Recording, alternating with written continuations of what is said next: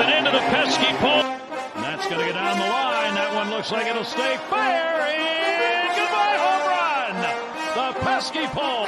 The 2 2. Swinging a fly ball deep down the right field line, slicing by the pesky pole. And that ball hits the pesky pole, which means it's gone. Home run. two high fly down the right field line, slicing toward the pesky pole into the corner, and that ball is gone. A green can. Line, toward the pesky pole. Is he going to tuck it inside? Indeed, he does. That is gone.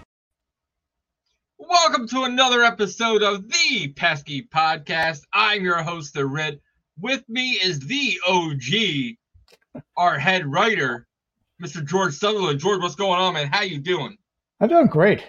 Doing great. Uh, had a chance to watch a little bit of playoff baseball yesterday. It was uh, it was entertaining, and uh, I think somebody once somebody's commented on the fact that the Phillies are on the, the revenge tour, and it looks like it. So, uh, you know, looks uh, postseason baseball's in play, and hey, we're not in it, but I can sure enjoy it.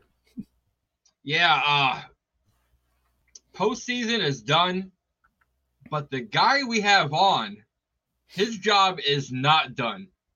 This man is a stage manager for NESN. He's the guy that helps, you know, set everything up, make sure everything runs smoothly for the what we listen to when we listen to Sox games and much more. Let's bring him straight in here. Ryan Anderson. What's going on, guys? Thank you for having me on. That was quite the introduction. Hey, hey, if it wasn't for you, we would not be able to securely listen to some of the great play-by-play uh, that we listen to on MLB, you know, NESN, all that. Yeah. So thank you for coming on and giving us some time of yours. Uh, everybody, we get players on, you know, we, we, we get, you know, other people on. You're the first stage manager. Yeah. I figured I, I probably would be as far as, you know, anybody representing the broadcasting team, uh, at least from, we'll say, um, you know, kind of the control room side of things, not the talent side of things. Yeah, Mhm. it's, it's definitely uh, probably a first for you guys and a first for many, but there's a lot of things that I've been a, I wouldn't say a part of, but just being around the guys in the booth uh, at Fenway throughout the uh, the past five or six years, you know, a lot of stories that I can share. So glad to be just glad to be joining the conversation and, and kind of adding add into anything that I can. Yeah, uh, what we're in talks right now for to bring on uh, Riley Pay for from Portland, Yep. and you know that that right there, the the one-two combination of her and Emma, you know, the first um, they were the first uh, female broadcast team, right? Right. I believe so. Yeah, at the uh, and done so at the at the minor league level. They've been Yeah. they've been really phenomenal. A lot of fun to listen to. Uh, They- They are great. Uh, I, I live uh, south of Portland, and uh, I pick up the Sea Dogs broadcast, and they do a terrific job. Yep. No, they get a lot of kudos from the guys, you know, at Fenway, um, OB, TC, uh, Jahmai, things like that. So it's definitely good to see them doing their thing um, and getting out there as well. So Ryan, how does somebody get a job like what you have? You know, I've got to I've got to wonder myself because you know what you get to do, who you get to hang out with, what you get to set up is very very special. Yep. So to take you guys back a little bit, I'm originally from Fort Myers, Florida. I went to Florida Gulf Coast, which I'm sure you guys both know of. You know, two of the starters in the rotation both are a part of the alma mater there, Chris Sale and Kutter Crawford. So uh, being a part of that from that area, that's how I was able to get the opportunity with NESN. Um, I actually worked closely with the baseball communications director there, um, kind of just helping him out in his office. And one day he had turned to me. Uh, he was like, Hey, I've got this opportunity with the Red Sox. And I had grown up a Red Sox fan. My dad's originally from Boston. I, I was born in, um, I was raised in Florida, I should say. Um, but but I was you know pretty much ever since I could pick a side, I, I was a Red Sox fan first, and then I became a New England sports fan. Rest uh, the rest. Um, so as soon as he turned to me and was like, "Hey, I have this opportunity with the Red Sox," you know, I wanted to work in sports. I didn't necessarily know exactly what I wanted to do and where I wanted to go. Um, you know, it could have been picking up peanuts in the ballpark or doing absolutely anything. Like I was, I was like, yes, you know, I'm there, I'll do it. He was like, oh, it's this position called stage manager. And he didn't even know what it would entail. He was like, yeah, just show up. You know, you're going to work with like the director, the producer, you know, more or less the the real muscle that kind of uh, coordinates it and gets it onto the television. Um, so I show up at, at JetBlue South in Fort Myers. And, you know, I basically, long story short, I end up walking into the broadcast booth and I'm slowly learning, like, oh, okay, they're going to have me do X, Y, and Z, and obviously sit next to OB. And at the time, it was Remy and Eck was down there. And uh, I think Steve Lyons did a few games in spring training way back in the day. So I quickly was you know, as a as grown up Red Sox fan, just like enamored with the opportunity, just with the ability to be, like you said, that that close to the guys. Um, really just sit there like a fly on the wall, chop it up with them, talk baseball, you know.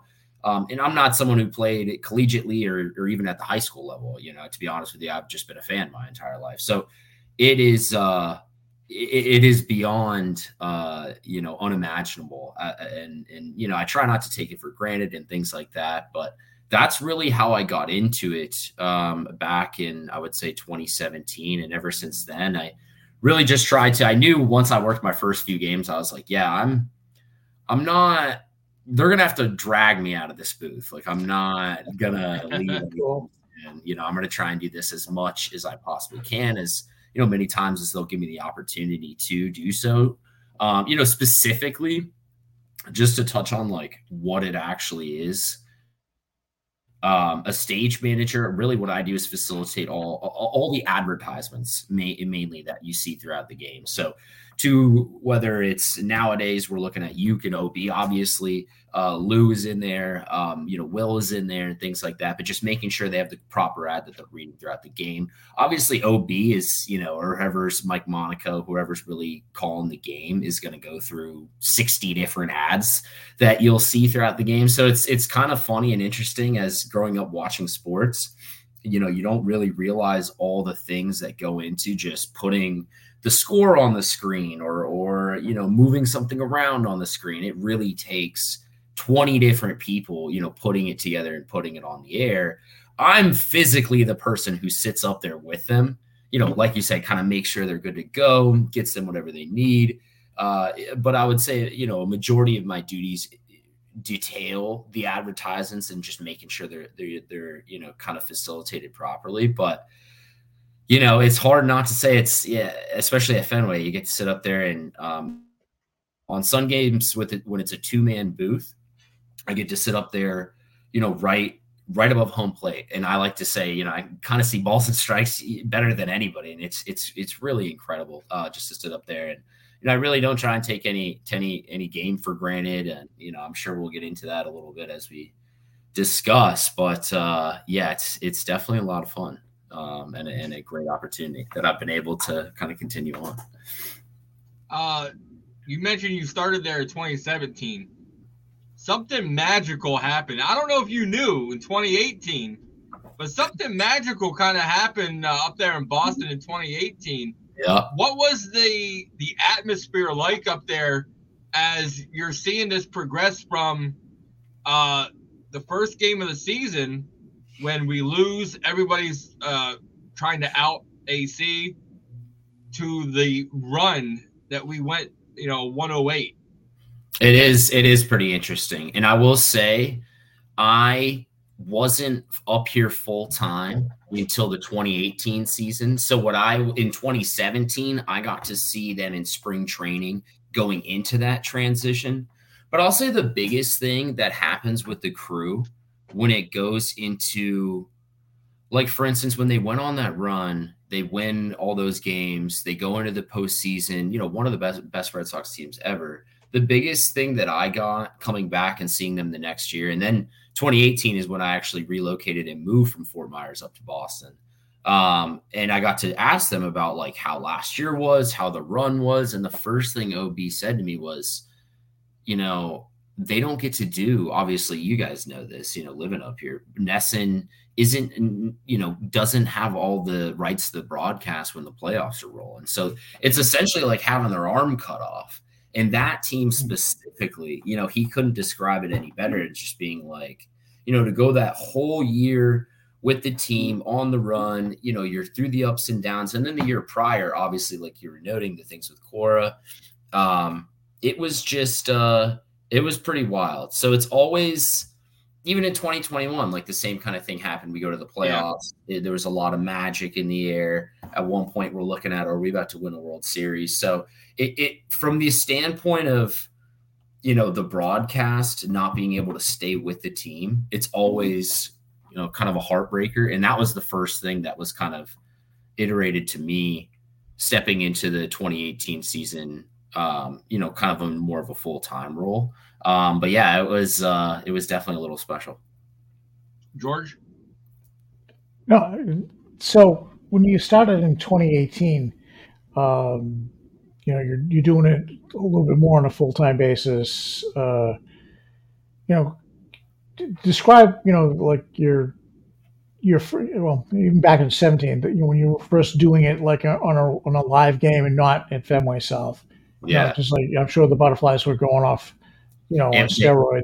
You know, they they were. You're exactly right, George. And it's like as soon as I got up here and was actually able to step in the booth at Fenway, you know, with especially like the first thing I think of is just thinking back to Jerry and now I got to work with Jerry in Fort Myers um, a little bit as well, but you know, it's just it's just crazy to be able to share the the booth with those guys in that environment. So now, you know, obviously I'm I'm very comfortable up there. It's a lot different than when I first walked in, but I mean, as far as the butterflies, it was something, you know, to a similar feeling to where I first got the job. Like I'm never they're gonna have to pull me out of this booth. Like I'm gonna be 60 years old up here doing this before they're like, you know, can you please move on, sir? So, um, yeah, it's uh, there was a lot of that, I think, um, but there still is. Like even to this day, uh, you know, folks obviously change. Um, we've got new guys coming in, and you make new relationships with kind of the new players and things like that. And but more so, like obviously the talent and uh, guys that are calling the games that are up in the booth. I have the, you know, kind of the more so the most relationship with, uh, you know, just being so that I work with them so closely uh, on a majority of the home games. But um, yeah, it was it was definitely really special. But uh, I will say, like the biggest thing is uh, it never stops getting special. You know, it's continuously. It's just every single game. Obviously, the end of this year is a little bittersweet. You know, it's like we're up there, we're doing games. It's raining every day. Uh, you're sitting through delays. The team's not any good, and you know a lot of the you know we're kind of like ah you know can the season end? And then the season ends, and you, you start missing it a lot. So um, you know it's a it's definitely a lot of feelings. But yeah, the, as far as just getting up there, you know I think back to just like Jerry, um, obviously being up there, um, being down on the field for uh, Mookie's Gold Glove. Uh, there was a few Silver Sluggers in there with JD. That was a moment I'll never forget. You know, kind of just looking around like, dude, what am I doing? Where am I at? Um, you know, sort of thing. Um, and, and but again, I still think that honestly every single day and try and take advantage of it. But um, it was definitely heightened because I was a little bit younger definitely, you know, I, I had traditionally grown up in, in Fort Myers.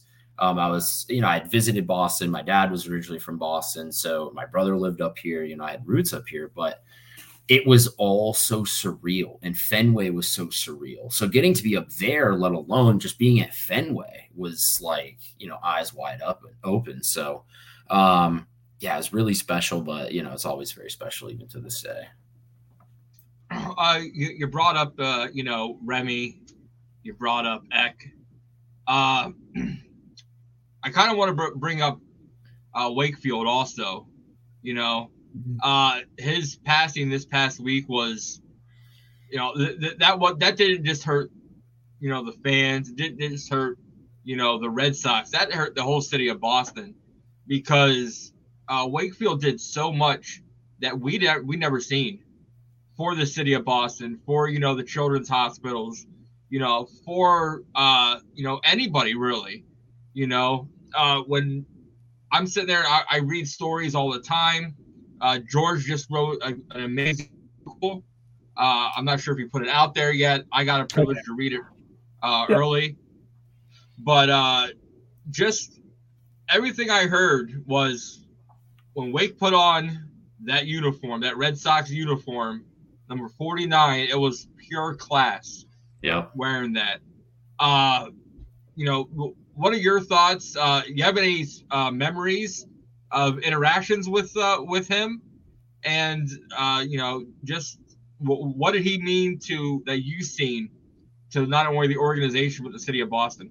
Yeah.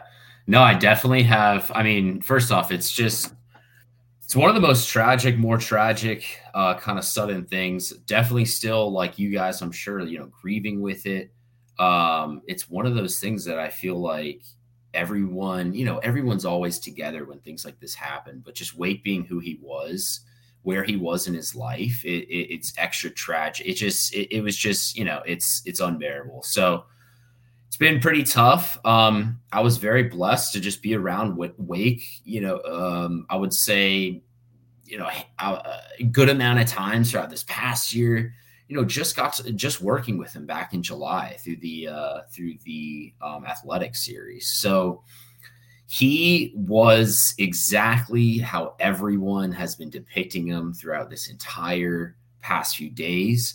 Um, you know, I think when I when I hear everybody talk about him and when I watch him as a kid, you know, growing up, I think of my dad, I think of my brother, you know, just because he was always out there on the mound. And I, you know, people reaching out saying like, sorry for your loss. And cause, you know, I worked with him, whatever. It's like, obviously this has been reiterated, but it, you know, it's just not, it's sorry for everyone's loss. And it's, it's, um, it's just been insanely, insanely tragic. But, um, you know, I'd have friends reach out to me and, and from the Boston area saying, you know, one of the I just have so many memories going to the ballpark with their fathers watching Wake pitch. Mm-hmm. He was just always out there, always out there. You know, the most Red Sox starts, all the stats and everything, you know, that's been going around, recirculating.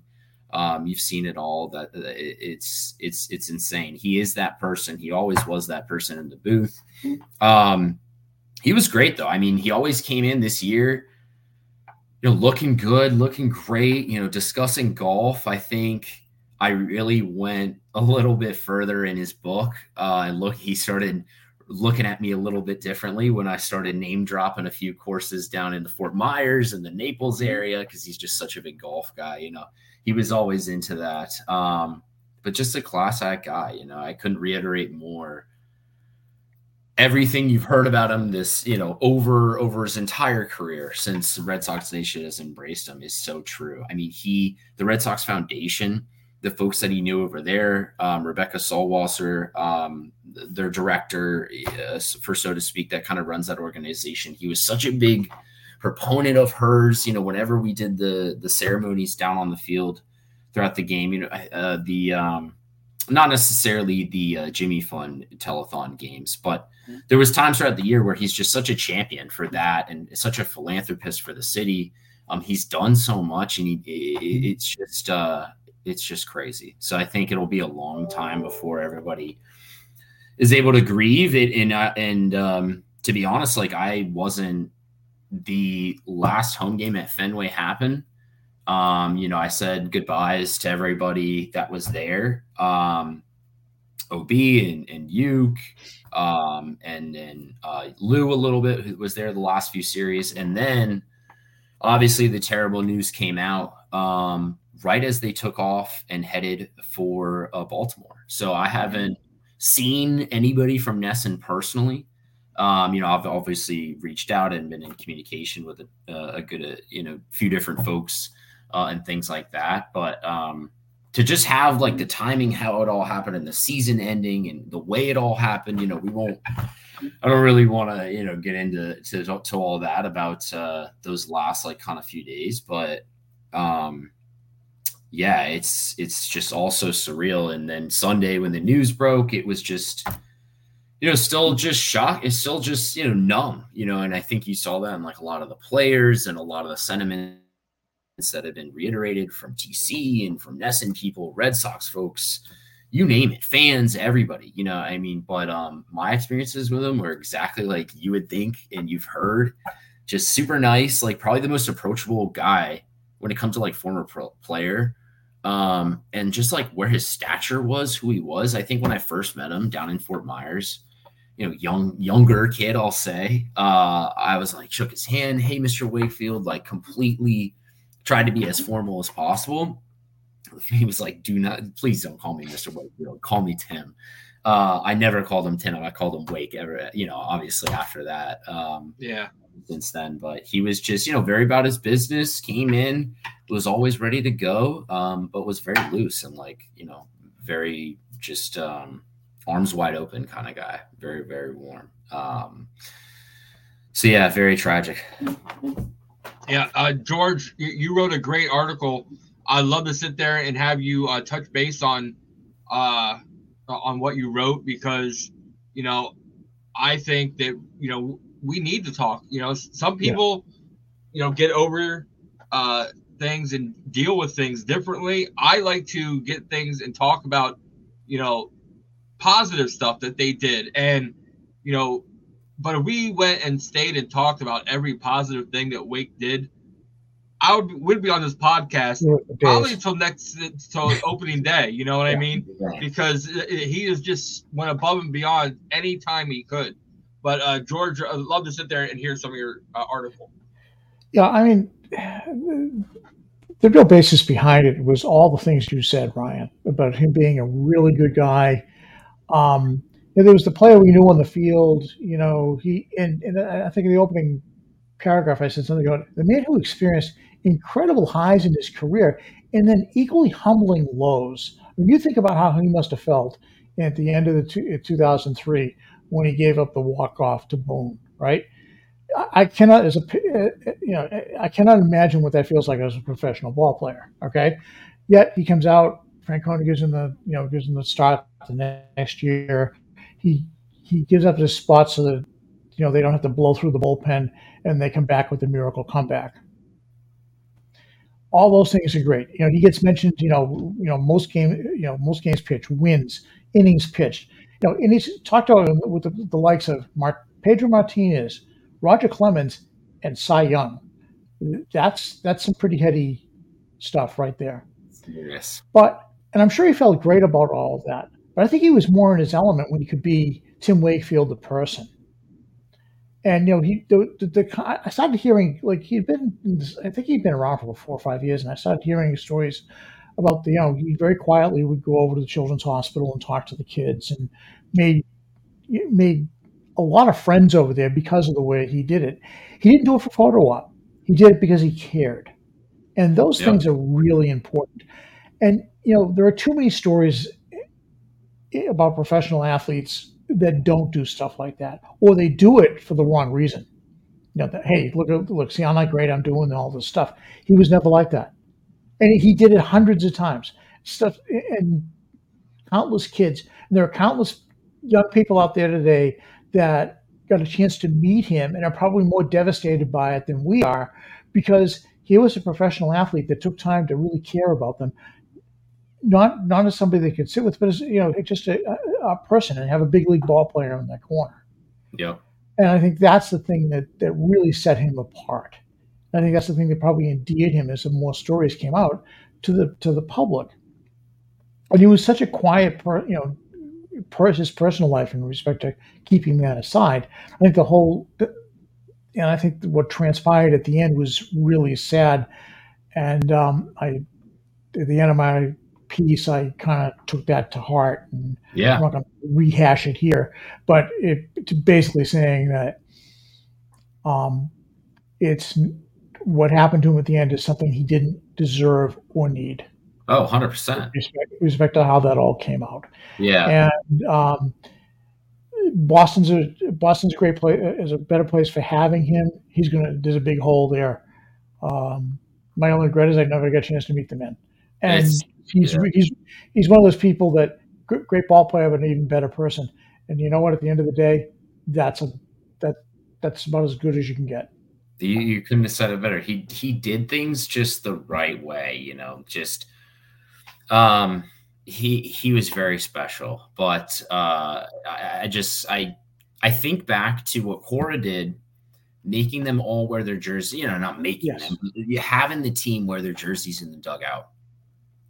It really epitomized who he was and the pride he took in being a Red Sox. Uh, I look back to like the reactions from David Ortiz, from from Pedro Martinez, just like you can you can feel from you Youk's emotion, you know, on the broadcast, having to go through that. Yeah, they, they held it together. I mean, I, yeah, and it's it just it resonates with you just to show you know who he was and what he did. But you know, you're totally right. He he he always did it the right way, but he was very simple and he was very just you know, obviously he liked his privacy. You know, he had his family and all the things that he loved and things like that. So yeah, I mean, he was. It's something that I don't know if the city will ever get past. You know, the way the thing, everything went down with with Schilling and eh, just the, those last few days. I, I think I try and latch on to how how mm-hmm. he did appreciate it. It came out, you know, through folks, other folks that were, you know, obviously a lot closer to him at NESN and uh, that that he appreciated it, and I think it, it was uh, it, it, just it meant a lot to him to to have people thinking about him, praying for him in those last few days. But yeah, it's um it's something that the city until next and it hasn't even it hasn't even hit in. I, I feel like obviously I've done some grieving on my own. You watch the videos you know, I sit here for an hour or so the other morning, just blowing off, you know, things I need to do, just kind of scrolling through, you know, social media and just all the things between the team and NESN's posting. You just kind of sit there and reminisce for a little bit. Mm-hmm. But I don't think it'll really hit all of us until we get back to Fenway next year. And, you know, obviously there's talks of the the name change of this of Jersey Street, and there's talks of how we're gonna honor him and all that and whatever. Right. Um, but it, it's it's just yeah, I don't think we'll all really get there until next year when we're able to kind of come together personally. Because again, just the season ending, um, and it was almost like his. I said this to a few friends just sitting and watching the game as we're just at my house Sunday, you know, football, and then we're we're just planning to turn the socks on like another Sunday, and obviously the news broke and.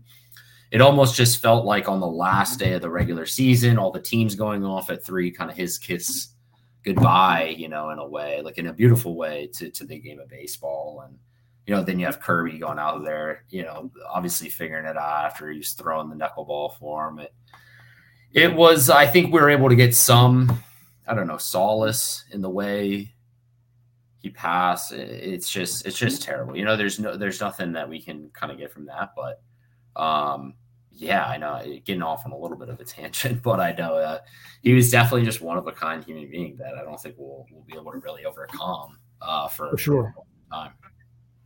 Yeah, uh, there's numerous like the video that hurt uh, hit me and hurt me the most was when they were talking to the Varitek.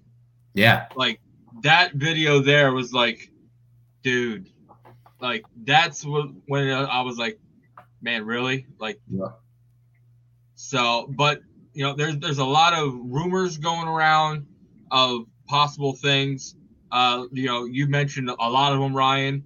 Uh, you know, possibly even retiring of the jersey. You know, a lot of people are like, ah, does he deserve it? Uh, yes. G- give me a reason why he doesn't deserve it.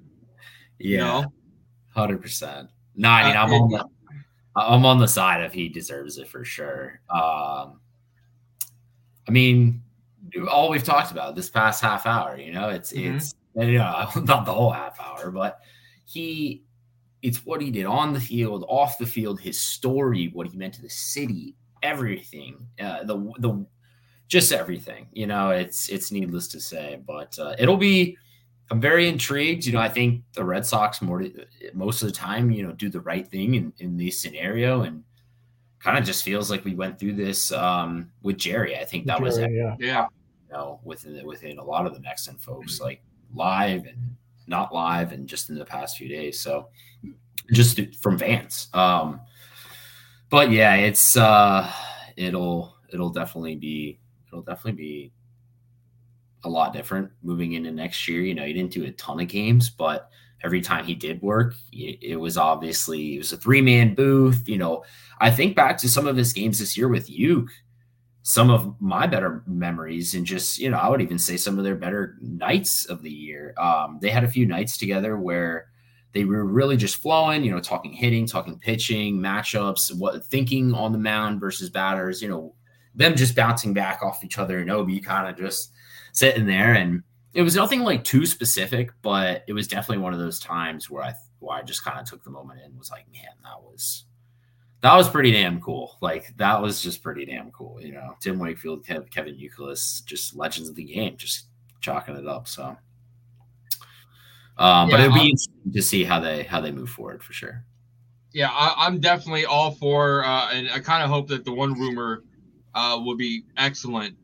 Four nine uh, on April yeah. uh, 9th, you know, Tim Wakefield Day. Yeah. That, that, technically, that should be 4 9 every year, you know, Wake Day. I agree. Right. so, uh, look, to sit there and go from, you know, trying to pick this back up a little bit, uh, we have a rot- a new pretty much a cast of rotating guys in the booth. Uh, one guy that I love in the booth because you never know what he's gonna say. Gotta give me you gotta give me your best Papelbon story. That man is pure fire. He followed he sit there, he followed the podcast back, and ever since that, I'm like, gotta get you on. We, we had Keith Foulke on. He's the gotta man. get we gotta get you on, Pap. We gotta get you on. He is the man. I will say, I haven't spent a ton of time with Pap, mostly because he he works the pre and the post game shows when when I'm out hmm. in behind home plate or up above home plate, it's hard for me to get mm-hmm. out there. There's a there's a there's a separate individual kind of man in that booth. But I will mm-hmm. say probably the funniest memory of Pap, just him showing up, always trying to get into some sort of craps, gambling with the guys during the game, watching the game, the way he watches the game. You know, again, nothing really specific, but I will just say mm-hmm. The energy he would bring to the post game show. Um, you know, I, I, liked a lot of things he said this year as far as, yeah, like you said, you never, ever know what he's going to say. But I liked a lot of things he said this year when the team was down. Um, and I think in the post game show, they need that. They need obviously energy uh, in the pregame show, but I like a lot of the new guys that, that they've been bringing in. You know, I wish personally, I've got, I wish they would kind of get him over uh, onto the uh, you know actual broadcast, maybe switch that up a bit. But I think where he's at is great. Um, I wish personally I got to spend a little bit more time with him, but yeah, him him bringing in I think like a full craps set or casino set. You know, it might have been a whole bit. I'm not here to say whether it was legitimate or not, but just the what he does to entertain us and the little peek-ins that will kind of go through throughout the game. Um, he's one of a kind, but um, he's definitely been he's definitely been cool as far as uh, you know some of the new guys that they've been bringing in uh, the past few years, and especially this year. Yeah, uh, when I heard that you know he was going to be part of the part of the team, I was all intrigued because I'm like the energy he brought to Fenway I know. When he would come in, shipping up the Boston hits, and all of a sudden he's out there pure fire and electricity. Yeah. I'm like, man, I, I can't wait because, you know, his personality is above and beyond what you need. But that's great because you can put him with anybody and the energy in the room just goes, you know, up tremendously. Hundred percent, hundred percent. Whether it was Letty, uh, Darnell, um, Jim Rice, obviously they were mixing it up, and I think they thought about that too. Um, he is just he's just incredible. When I think back, he was someone when I was growing up. I mean, in terms of all the guys, you know, at NESN, he's someone when I was growing up, like uh, definitely one of my favorite personal guys. And the way he came out and threw the opening pitch, I think it was in the wild card game against the Yankees in 21, just straight fastball down the middle. I mean, that's the attitude he brings to the pre and post game show in essence. Like, you know, it doesn't matter if it's a rain delay, what it is, the game, the situation, the score.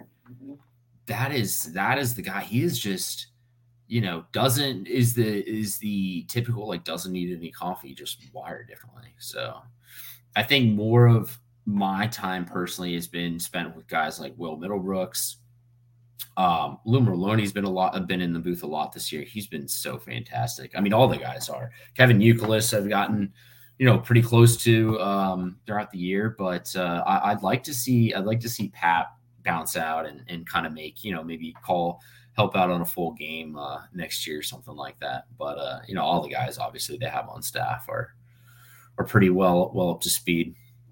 Oh man, could you imagine Pap uh, for a Yankee series? It'd be oh, wow, be electric. Oh man, I know. But, well, but then again, the, these Yankees series aren't what they used to be.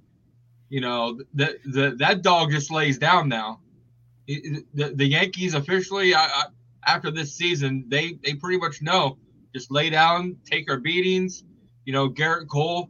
I, I'm surprised Gerrit Cole when he goes and throws the throw pitches the Devers, he just doesn't turn around and just throw it over the wall himself.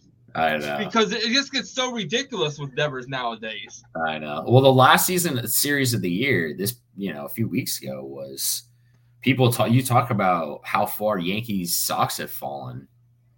You know, it was a joke when we were walking around the stadium pregame, like because you know not a lot of people were there. The weather was terrible. Uh, I have see if I remember the days, but you know, it was, it was recently within the past schedule. Uh, Those are the two doubleheaders separated by a day. Yeah.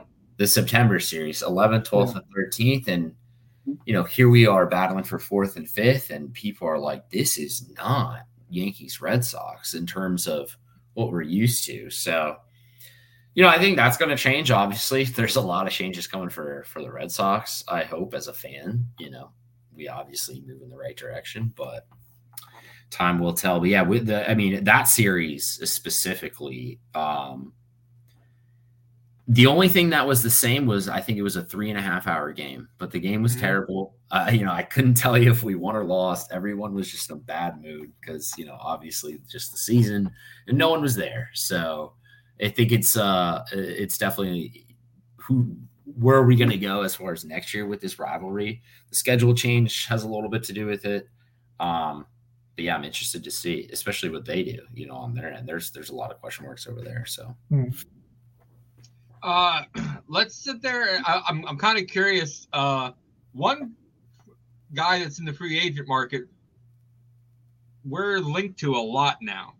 Shohei Ohtani, and, and it seems like we're getting talks more and more uh, what was it? The uh, they sold part of their soccer team, you know, for two hundred million or whatever. Yeah. All of a sudden, people are like, oh, they're going all in on Ohtani. Uh, Ohtani and the Angels were at Fenway Park this year, and I've seen videos upon videos of the amount of fans trying to get a glimpse of him. Oh, dude. What was that like when Ohtani was there and how would he uh, fit in here in the city of Boston? It was insane. He would fit in here to like a glove. I think back to one of the coolest things. I think it was so painful at the time. It was 2021. They were coming. They they had a weekend series here. Uh, I think we had won the first two games. This was just sweet. This was the third game. Matt Barnes was in. It was bottom of the ninth. We were winning the whole game. Like should have won the game, no problem. And Shohei flicked, like flicked a ball around the pesky pole on down the right field line. And it was just wild. Like I, you know, obviously I was crushed because one of the Red Sox to win. There was a lot of momentum tied into that series. I think even after that, we had gone on to lose a few, um, you know, kind of throughout the summer there. But He's special. I mean, every time he comes to Fenway, it's special. The this past year, obviously, you, the pictures you're referencing, yeah, the people that were surrounding the, the team bus as they were leaving the stadium is serious. It, it's as serious and real as it seems online. Um, you know, I think there's there's definitely as far as him fitting here. I mean, you know, positionally, you could go a lot of different ways with like, you know, does he fit? I don't know. I'm not a GM nor a, a mm-hmm. baseball Vermont like that. But like culturally, yes, you know, there's a few guys. Masa is already obviously here. You know, there's another guy in Japan that we're trying to target that is a good friend of his as well. You know, I don't think we'll obtain all three of those guys, but it's um, you know, I think when he comes here, I personally, this is just my opinion. I think he enjoys it. Uh, you know, I follow him on try and follow him on social media. He he seems to take a liking to Boston, or at least point out the fact that he's here when he is here. You know, we'll say that. What they'll do, we'll see. But uh, I mean, man, he would mash. I mean, he would mash here. He's Shohei Ohtani. He mashes everywhere, but especially here, I think he'd look great in the uniform. And uh, yeah, I think he would he would be he would be really good. And I've seen him personally be really good. Uh, when it comes to home runs. I think this past year he hit a home run, but the the the reason I remember 2021 because it was such a backbreaker. Angels ended up it was a tie game. They ended up winning the game. Um, and he just it was just a classic like I cannot believe he just hit that out uh type of home run. So yeah, I'd love him here. He's he's definitely just entertainment. I mean, I think when he pitched against Bello, a marathon Monday this year. Dropped everything I was doing, put a hold on my entire life to go down there. Now, it ended up being a little bit lackluster. You know, there was rain, like there was a lot this year. Uh, and they both, you know, Shohei was pulled after two because the mound was all dirty. Bello only went a few innings. It was kind of gross baseball. So didn't turn out to be great, but the people all turn out to see him whenever he comes here. I mean, I think it was, you know, it was marketed insanely, you know, uh, leading up into that, obviously being on marathon Monday and, and all that mm-hmm. stuff. So he needs, I, I, mean, I'm definitely, as far as a baseball fan in the camp of like, let's get him out of Los Angeles. You know, will he come to the East? I don't know. I think for sure we are, we are up there. I think you're seeing that with the Heyman thing that comes out today. Um, you know, ooh, Red Sox are going to be, they're going to be there. Let's see it. You know, let's see it. I'd love to, you know, some of the talent. Some of the guys in the booth feel otherwise. Some of the you know former players, and they have their reasons. They're a lot smarter than me. I don't know. You know, I'm a fan. Obviously, I want to see him. I think it makes a big difference him not pitching next year, but with where we're at, I'm not holding anything out of consideration. And I do think like this is a place where he likes. You know, people point to the New Balance thing. I wouldn't put a lot of coin into that. Uh, I think that like the the New Balance CEO. Obviously, he has a big partnership with New Balance, and he's all you know kind of buddy buddy with them. Um, so people were pointing to that as, as maybe a, a point of why he would come here, blah blah blah. But I think really, as far as the culture, um, the people, how how we just the baseball fans in general. I mean, the waves of people that show up just to see him in an Angels jersey. Yeah, he'd he'd fit right in here. He'd fit like a glove. He'd mash. Definitely want him, and uh, you know, but want a lot of guys honestly this offseason. So we'll see, right? Yeah. Uh, one of my fondest memories of, and, and it still baffles me today, uh, when I went to Fenway, I have two memories in uh, my mind. I always talk to DC about them. Number one, and they both were on my birthday, May 14th. One was David Ortiz. We are in the bottom of the 11th. Uh, he hits his walk off uh, double, and he becomes like the I think he's the fourth or fifth player to have uh, how many uh 400 double, 400 home runs, 500 doubles, something like that. Yep. Crazy. And then the other one that baffles me was Rockies uh Red Sox. Chris Sale's on the mound.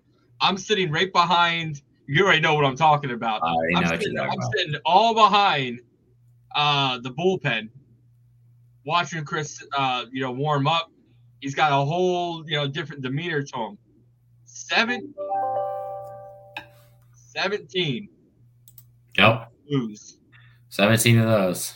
Because Workman gives up a home run when he comes in.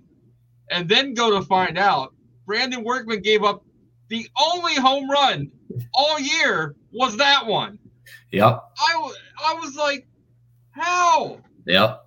I mean that's that's kind of how he was for that year for a while. It felt like he was throwing 17 strikes every game and we were putting up zero runs for for for that for that entire year. Yeah, that's it's definitely one that I'll remember as well. Uh, George. Yeah, I on the Ohtani thing. As a fan, I'd like to see it. Um, I'm not a GM either, and I don't play one on television. There's, there's, we played him a couple times, Jordan. We, we have. That's true. Yes, we have. Uh, I don't. I don't think it makes a lot of sense that unless they stop moving other parts around. Yeah. Because he's going to be a one-way player this year, and then I, I, still question how long he can go on doing both. Yep. Uh, and if he has to give up pitching, they, to get the most out of him, they're going to have to either put him at first base or something, you know, yeah. because he just can't. You, you got to keep his bat in the lineup because you got to keep his bat in the lineup. Yeah, it would be. It's one of those things you can dream about.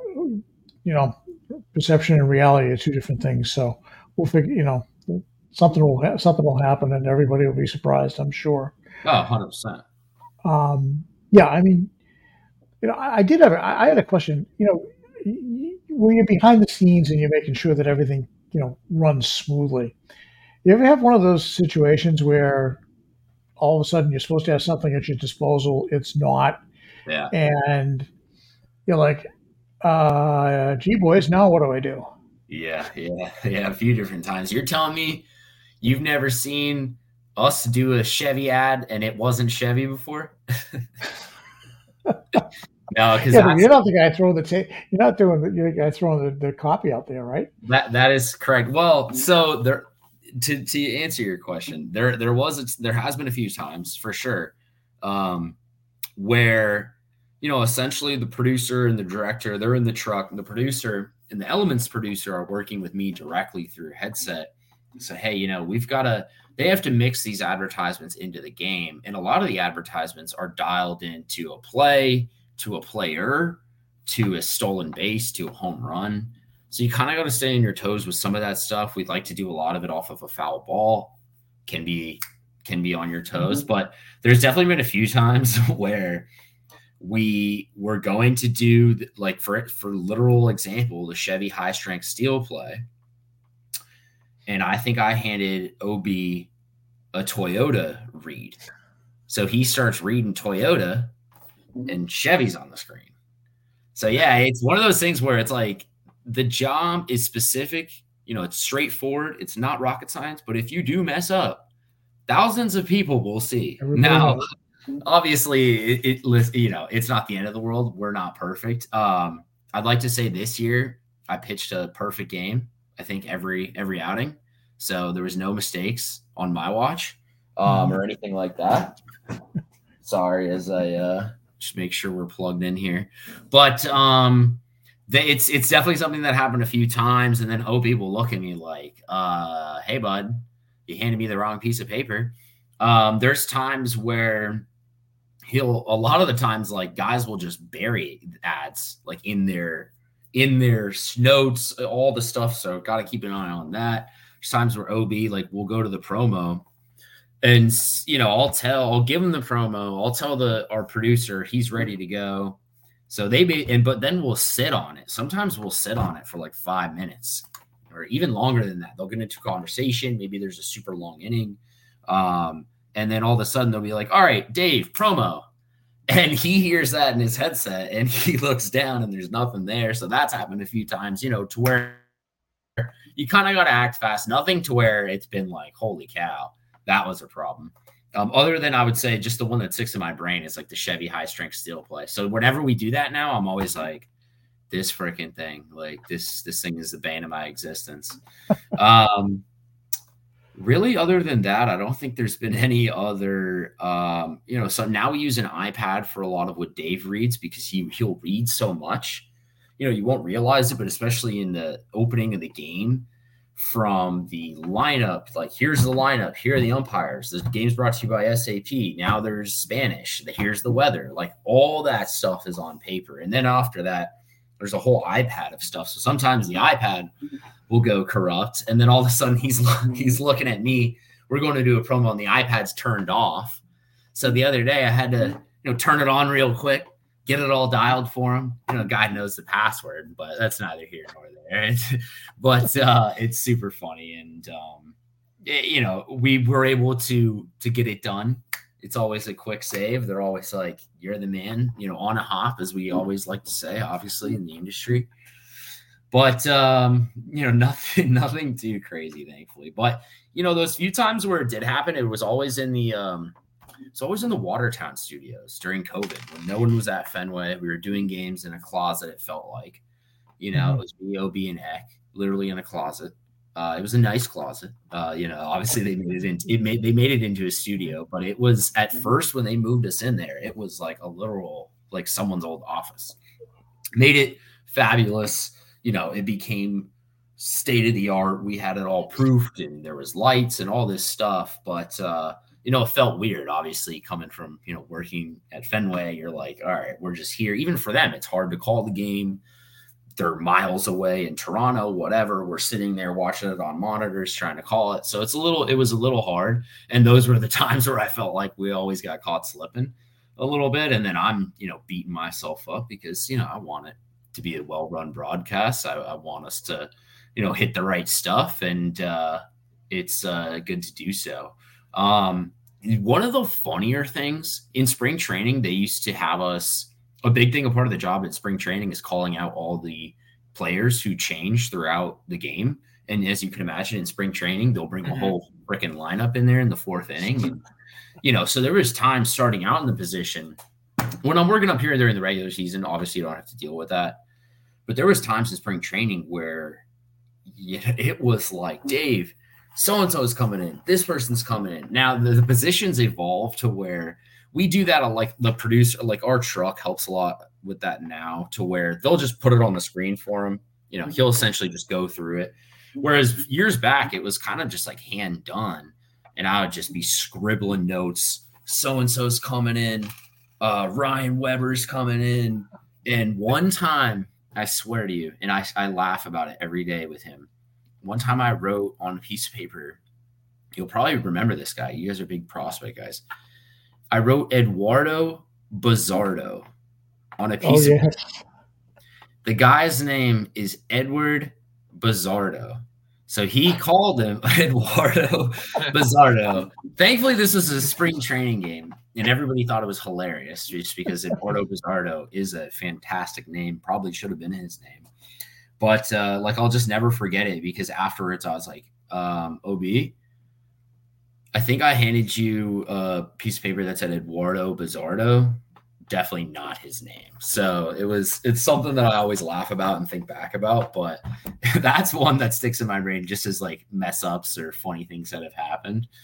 Um, so now I don't think he's with the organization anymore. Correct me if I'm wrong, but no. I think it was like last year, and his name would come up, and I'd be like, Ob, Eduardo Pizarro. we just have a good laugh about it. But um, that was always hectic. You know, you get the old binoculars going. The spring in spring training guys they're wearing different numbers.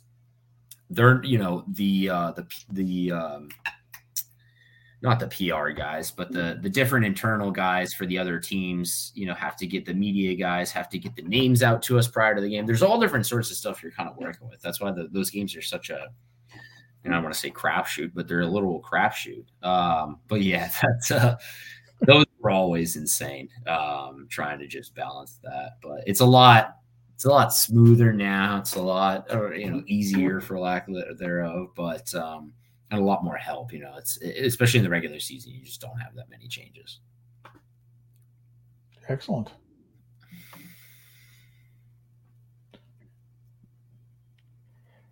So um, now that the season's over, uh, and you know, what what are you doing in in place of doing baseball games? Yeah, great question. I am actually working with Jack and Brick so oh, cool. on, the, on the Bruins uh, broadcast. So you know, I'm not sure how big of uh, Bruins fans you guys are, but recently, this is just starting this year, um, switching over to doing that transition throughout the winter time. You know, a lot of the times I'd work, you know, Hockey East games, um, other things throughout NESN, college things. Um, but now making the you know kind of uh, somewhat full time or really part time transition to working with Jack and Brick over mm-hmm. on the mm-hmm. Uh, broadcast, which has been fantastic. Just had a few preseason games this past week at the Garden.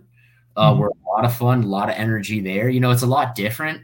I worked six years in baseball with the Red Sox. The Red Sox are my team.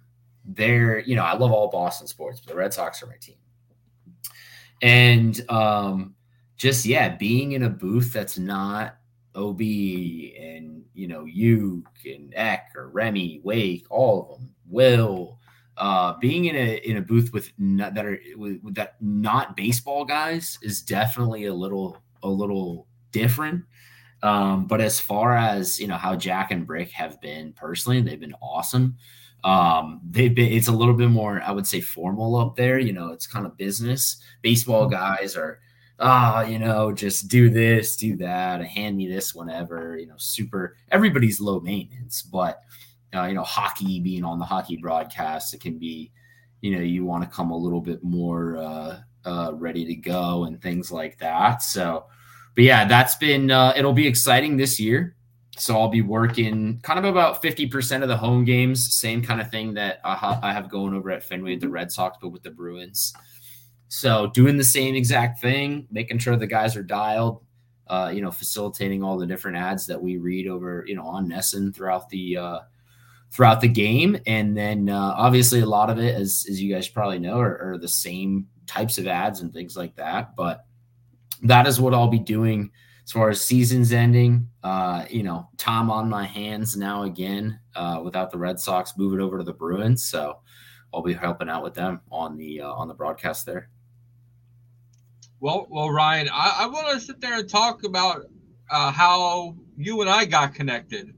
You know, there was a certain person in the booth that George and I are huge fans of. Oh yeah, that's you true. Know, Roman Anthony was in the booth, Dude. and I seen it. Of course, you know I gotta throw out there the the Roman Empire shirt. And, I know those are sweet. And next thing you know, you know, you comment, I comment, you know, we're in DMs, we're exchanging numbers, and here you are. Yeah. But uh you when you commented, you sit there and were like, yo, this dude's legitimate. You he know, talk legit. a little bit about uh Roman Anthony, how this 19 year old kid is mature at such a young age and yeah. handles himself so well in Dude. a high profile Red Sox organization dude, it's crazy. It blew me away. It made me feel it made me feel insane. The kid's such a stud. I think he's what 19?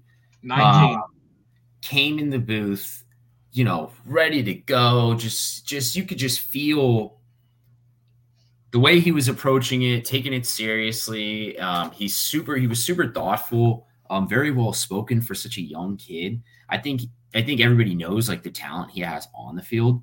But yeah, his maturity level is off the freaking charts. Um, the first thing that you said when they popped off the headphones, you know, we get done with the interview, pop off the headphones. Hey, man, you know, great meeting you. Good luck, all that stuff. That's generally what they'll usually get.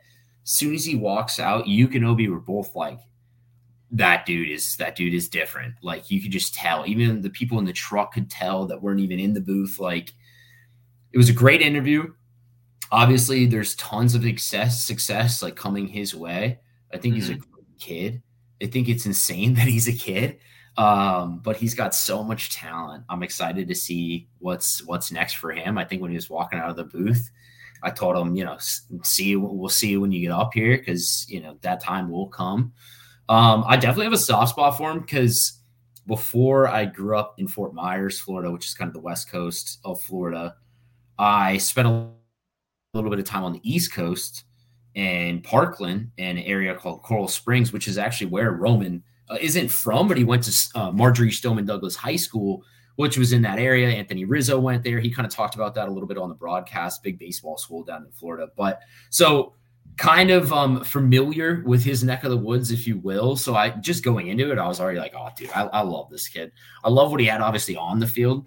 Uh, just not even talking about him as a person and where he's from, but um, just what he brings to the table as far as his maturity level. I think where this organization is built well for him. He's excited to play up in Fenway. Um, sky's the limit for him. So yeah, I mean the, the raves couldn't be there couldn't be more raves about him as far as just the way he handled it, the, how cool he was. You know, even you know chopped it up with him a little bit through social media as well. With that, after that, the kids dialed into it seems you know the organization um, and excited to be up here. So and it, it's it's great. I think even listening back to the last podcast with CT, um, and you guys had uh, you know just a few other minor leaguers on here. It's it's great to be around them, and a guy like him. I mean, it's not being around the bush. One of the better prospects in the organization. It's like, all right, I see what they see in him. I'm happy about it. This kid is for real. He's legit. Um, and yeah, all the pros th- thought so as well. So it was like, all right, done deal. Like this is easy. So that that's kind of my two cents on them. Yeah, and uh, you know we've got a plethora of talent down there. Kyle Teel, yeah, is, is another huge, uh, huge guy that's just moving so quickly uh, up there. Um, quick thing, when when our show intro was going on, I I, I glanced down because I because I, I could see the you know, you in uh, in the green room in the back, and you were just like, you know, you were enjoying it. I was. I I was. I told DC. I told George before. My goal is at the end of that because I'm a huge fan of. Uh, uh, I was a huge fan of Section Ten. Yeah. I'm a huge fan of you know ITM podcast and and uh, with Steve and them. Yep. My goal is to get TC to be like to like and here are your hosts, the Ritt, you know, and that's my goal because you can't you can't get much better, you know, when you're talking about home runs. Yeah. You know, off the pesky pole, over the pesky pole. You know, we're the pesky podcast. Can't get no better than TC. Do you know saying that? Dude, so no. that is. We'll have to. I'll try and put that in the works for you. TC is all class the exact guy you see on the television screen every single night. Um, he actually gave me shit. Sorry, I, I don't know if I'm oh, I swear on this podcast, but um, uh, he gave me he gave me some stuff for asking Wake for a photo. Um, so at the time he was like, "Oh, you only ask ball players for photos." No, no, no. Like in TC, so he was like, "Oh, I don't, I don't get asked for a photo or anything like that." Um, but yeah, you know why I was bobbing and shaking my head is because I'm such a big OB guy. Mm-hmm. Uh, you know, and I know a lot of people like have their different opinions on OB and like they rightfully can, you know, and have those opinions. They're entitled to those. I personally love OB. I think he's such a great guy. Uh, he's been nothing but class to me.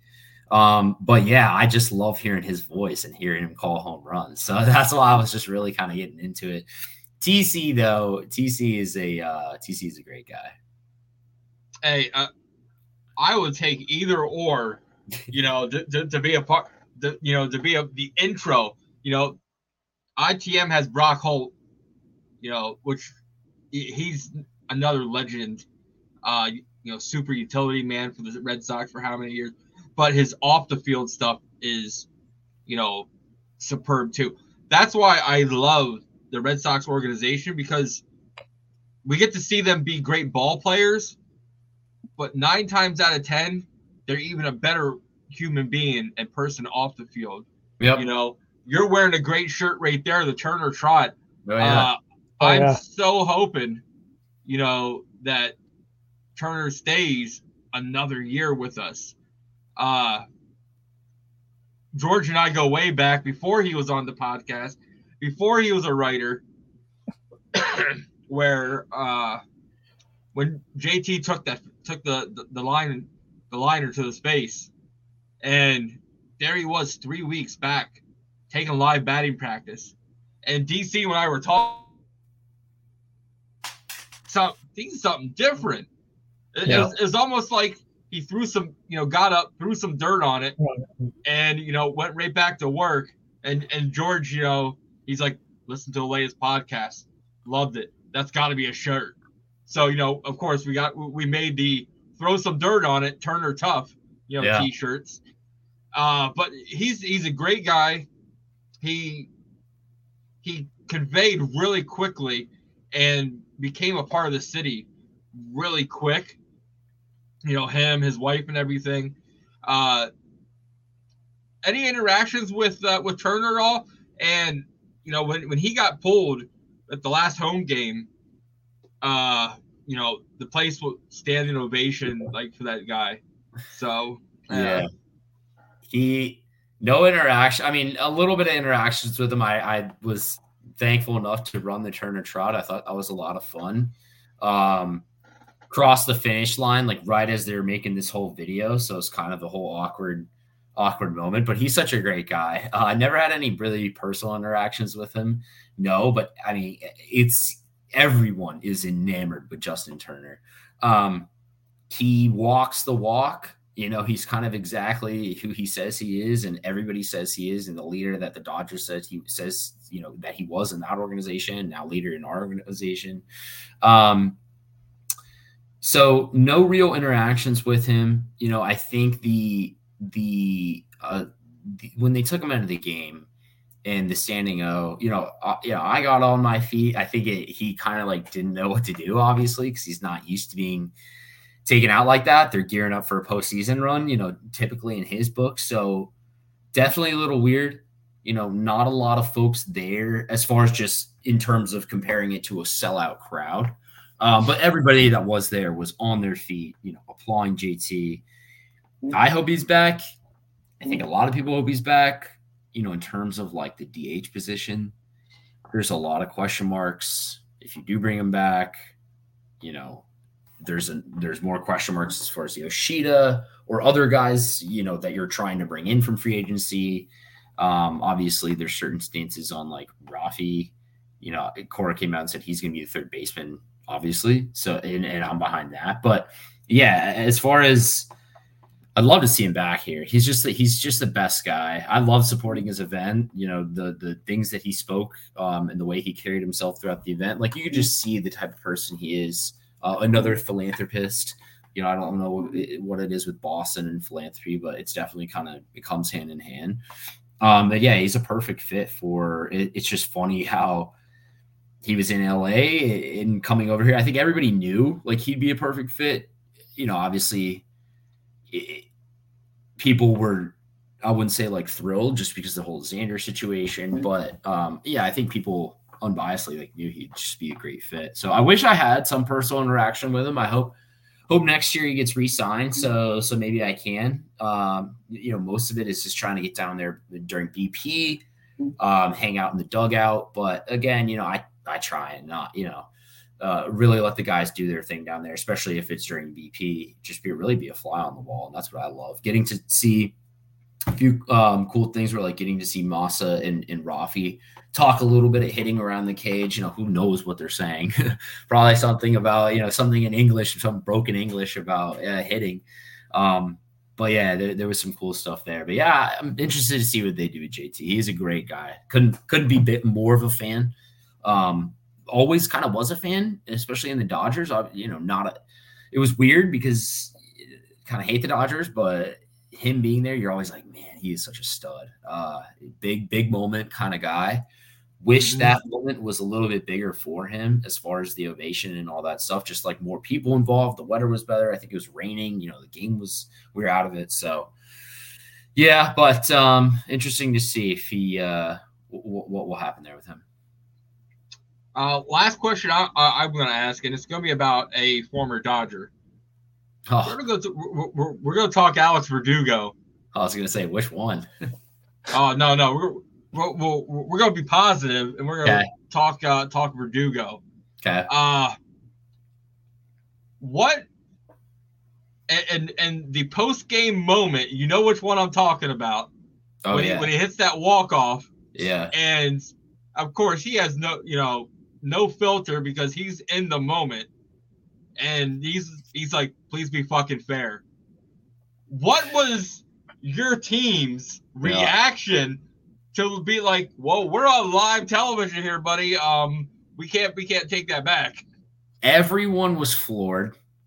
No one was like, you know, I mean, it is Doogie, right? Like it's the one yeah. person you would expect. Such an iconic moment honestly love him for that because he's so he's genuine. Hate him or love him, he is who he is. He kind of marches to his own beat, which I respect. Obviously, there's things about him that can be better, but he was so hilarious that night. And everyone was kind of just like, oh, golly, like, what do we do now? Now, long story short, we come in the next day, and I'm like, so who who's in trouble there? Like who's whose head's on a stake there?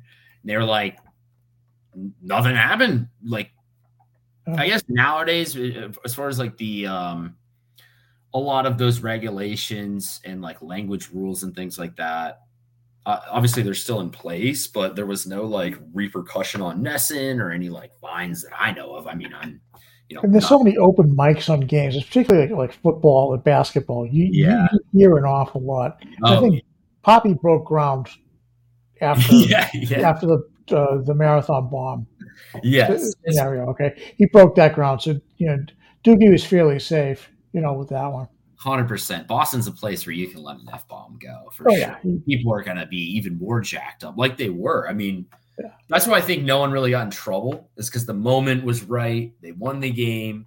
It's Doogie. You know, we're on NESN.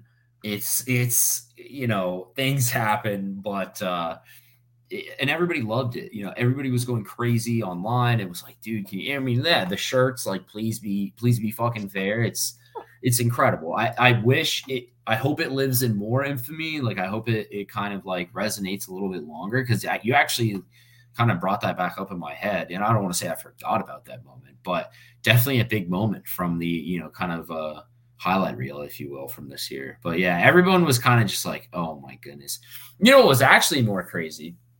Recently um because it's one thing if a player says the uh, says something that they're not supposed to but it's another Oh. thing if AC. yeah if uh well it's another thing if someone from NESN does so the other Oh. day no no no yeah the other day um our producer uh, thought that Lou had said fuck but he was referring to Buck from the gentleman from the uh, old timers game that they have. Um, so Oh, Steve Buckley, yeah.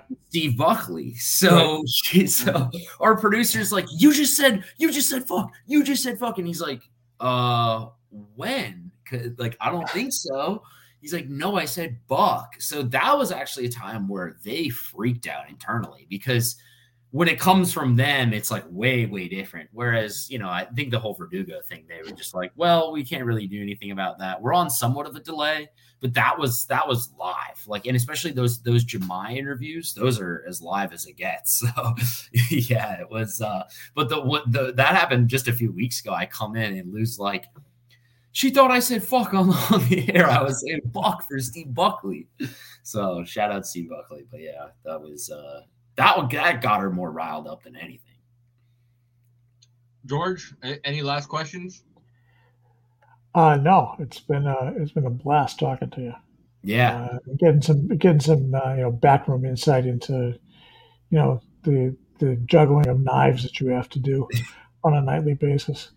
it's it's a lot of fun. It's honestly an honor. Uh, I, I I appreciate you guys having me on the on the pod. It's an honor to do the position. You know, as a Red Sox fan, I never try and take a day off. Like I'm always going in there with such great attitude and, and appreciation for just being able to do what I do. So, you know, just know that that person up there is a devoted Red Sox fan, just like you guys. Um, and yeah, I, I was more or less like, man, I got to follow up CT. I thought that interview was great. So wanted to uh, definitely try and bring my A game, but I appreciate you guys having me on. It was a lot got him in the t-shirt train as well. Yes, yeah, I know. I, I, Oh, I got it. I heard. I heard, and we're gonna be in the uh the mix for those as well. I'll have to be in touch with you guys about some of those. oh yeah. Uh, C- C- CT and I, uh, George is the history buff. So I That's had the the, OG. I, I had the o- uh, the idea in my mind of what the what we wanted to go around. I called George nine what nine o'clock nine thirty at night something like Something that. that, yeah. I was, I'm like, George, this is my idea. Lay it out. He gave me four or five ideas. Got a hold of CT. He's like, I like this one and this one, either one. Yeah, I'm like, what? we'll release this one now. We'll release the next one, you know, shortly after. I said, tell me what colors you want. I'm gonna sit there and send them to you out in Arizona. Bada boom, bada bing. Uh, you know, he's like, the only thing that surprised me, because I, I'm like, what size you wear? You know, I'm thinking extra large. This dude's bigger than what I'm thinking, and I can't No. wait. He's he, he said two X. No, I knew he Yeah. was big. I knew he barrel was big. chest. There you go. Yeah, so so I'm like insane. I'm like man, you know, because him and I we got some things in the works, you know, when he gets called to AAA because uh, I'm in Pennsylvania, so but I get uh, press passes for when they play the Rail Riders and stuff. Yeah. So I, I got some things in work when he come down here, and I'm I'm picturing him this size, and then he goes two X. So now it's like, wait, is this dude like JD Martinez size? Like, so He's like But, Triston yeah. Casas. It sounds like. Yeah. oh whoa, see see, the uh me Casas, there- Esu Casas. There we go. I know. I Oh. gotta. I, I, well, after this, I'll browse the site a little bit. Uh, I even got to get the wheels turned and get with you on some designs, but we'll talk about that. There you go. Hey, but uh, Ryan, the pleasure was all ours. Uh, we loved, you know, getting some insight.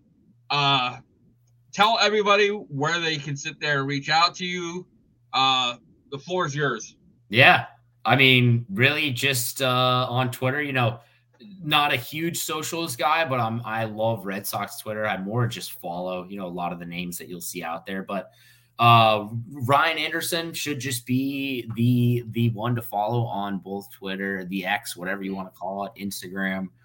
Uh stage manager, uh you should be able to find me that way. But uh anywhere else that's that's really about it. Find me at fenway. Come if you ever anybody come you know sees me down on the field come say what's up or you know uh walking around things like that obviously i'm kind of a more of a behind the scenes guy but uh you know happy to uh kind of start churning the wheels online and you know gaining some more relationships there. So yeah look me up ryan anderson.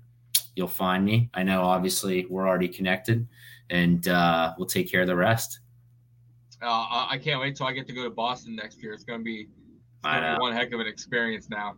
hell yeah brother So, uh, guys, make sure you head on over to our uh, website, check out our shirts. George has got the the pesky podcast logo shirt. There you go. I got the uh, me Casas as Sue Casas. We just dro- uh, dropped a, a few more shirts. Uh, we got the Turner Tough shirt. We've got the Halkamania shirt. You know how uh, how closed out the last game of the season looked you know sharp. So also head on over to wherever you sit there and listen to your podcast, Apple, Spotify, iHeart. Download us. Uh, go to YouTube. Check us out if you want to watch the live version. But for myself, for the OG George, and for our new good friend Ryan Anderson, check us out next time on the Pesky Podcast.